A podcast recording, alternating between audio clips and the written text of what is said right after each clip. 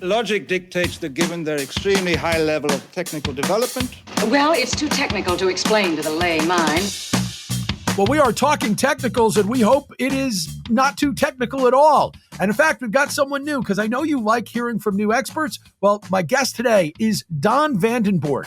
He is Chief Investment Officer at Revere Asset Management. And if you go to revereasset.com, well, they post nightly market videos, which include his portfolio changes. So you can see real time what he is thinking and talking about. By the way, if you don't want to go to the website, but you happen to be active on YouTube, search Revere Asset on YouTube and you will find the videos there. Don Vandenbord, welcome to Money Life. Great to be with you, Chuck.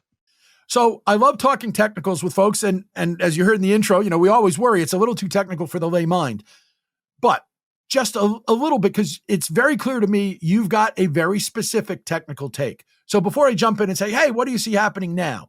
Tell us what is important to you and how you use technicals, and then we'll get into what you're seeing with the technicals you use.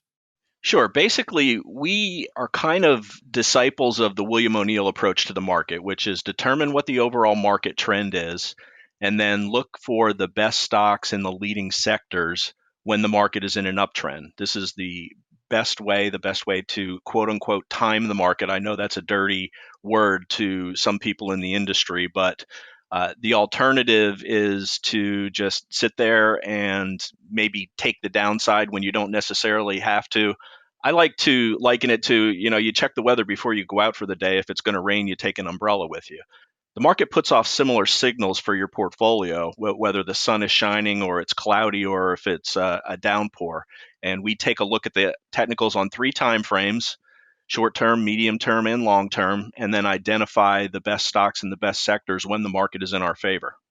Well, so let's talk about the trends you're seeing now because this has been a market that has had plenty of chop.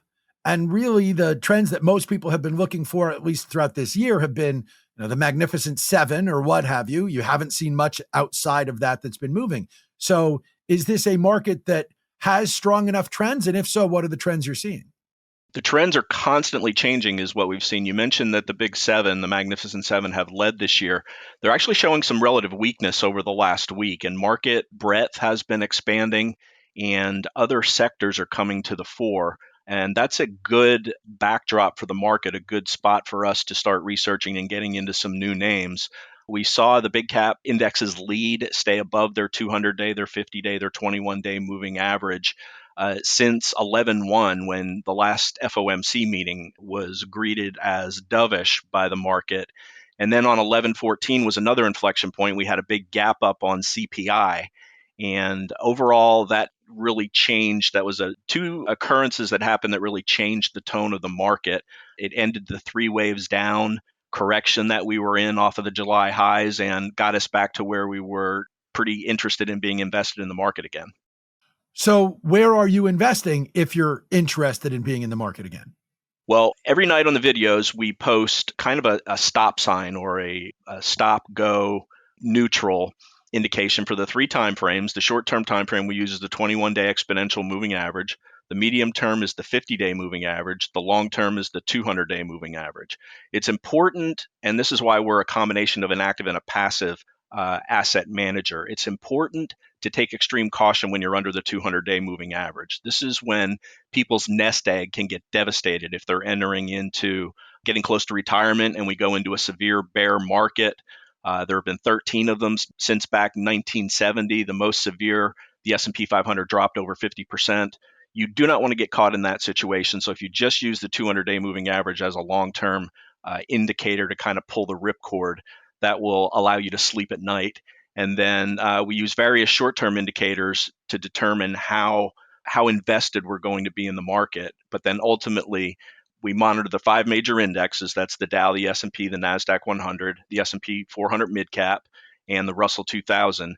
Where are they relative to their moving averages, and then what sectors within those are acting the best? So we have been focused on uh, tech over the last couple of weeks, really for the month of November, as those are the stocks that really started to stand out, particularly security software. The big seven stocks had a had a decent run. But now, as I said, they've shown a little bit of relative weakness over the last week, but we're broadening out. You're seeing financials doing well right now. Today, for instance, uh, it's right after noon on Thursday. The big seven, nine are all red on the day. The three tech sectors, XLC, XLK, XLY, are red and oils are red, but all the other 11 sector or seven sectors out of the 11 spider sectors are green. So we're seeing a rotation take place, and ultimately that increased breadth is good for the market. So we're looking for individual opportunities, and we definitely want to see the indexes stay above their 21 day exponential moving average. That's when we put the so-called pedal to the metal in our uh, our really kick up our uh, percentage invested if we try to explain this out, you guys have what you call your grotection gauge, and your grotection gauge kind of puts it all together. And basically, everything looks good to you right now, except the long term is fairly neutral. So when you've got that kind of situation, I mean, there are people who are looking to buy very short term. For you, if the long term is neutral, is the long term's next move the one that's going to determine what you do in in terms of really where you're going? No, we we'll focus on what's working and just avoid what's not. The reason we're on neutral is because uh, small caps have not been able to recapture their 200 day moving average. They're battling that level right now, and that's really good because it'll increase the breadth of the market if we can get small caps participating. They've really been the standout laggard year to date. And uh, as far as a, you know, you said grotection. That's our flagship portfolio. It's a combination of the words growth and protection. We grow assets when the market winds are at our, uh, or we have tailwinds, and we protect assets when uh, we're going sideways or uh, like we were in 2022 when we had a bear market. And especially when the indices are under the 200 day moving average, that's when we pretty much get out of the way. So, given the run that the market has been on of late, is there a level of resistance that you are looking at? And is there a level of support that you feel if we hit it, we might be going down to? We don't make predictions. We interpret and have expectations based on what the overall market's doing. And again, it's tied to the short term moving average, the 21 day. We place a lot of emphasis on that. And all five of the indexes are above that and their 50 day moving average. So that kind of gives us the the green light to really seek out the best of the best stocks in the best sectors. And right now, what has happened with those two strong moves up that we had first, the one that started on 11 1 and then of 11 14, we've gone a little bit too far too fast. Sentiment has really gone from being bearish or being too bearish to being too bullish now. In fact, the AAII survey that just came out now, bears are under 20%, which is sentiment is a pretty good indicator when it's at extremes. And we're backing off the gas a little bit because of how extended we are, and also seeing some money coming out of those big cap indexes, those big seven stocks. That's going to weigh on the S&P 500 and it's going to weigh on the Nasdaq 100. But on the good side, it's going to allow for better opportunities to go into uh, smaller, large cap, and mid cap growth stocks. And those are really what we're kind of focused on right now.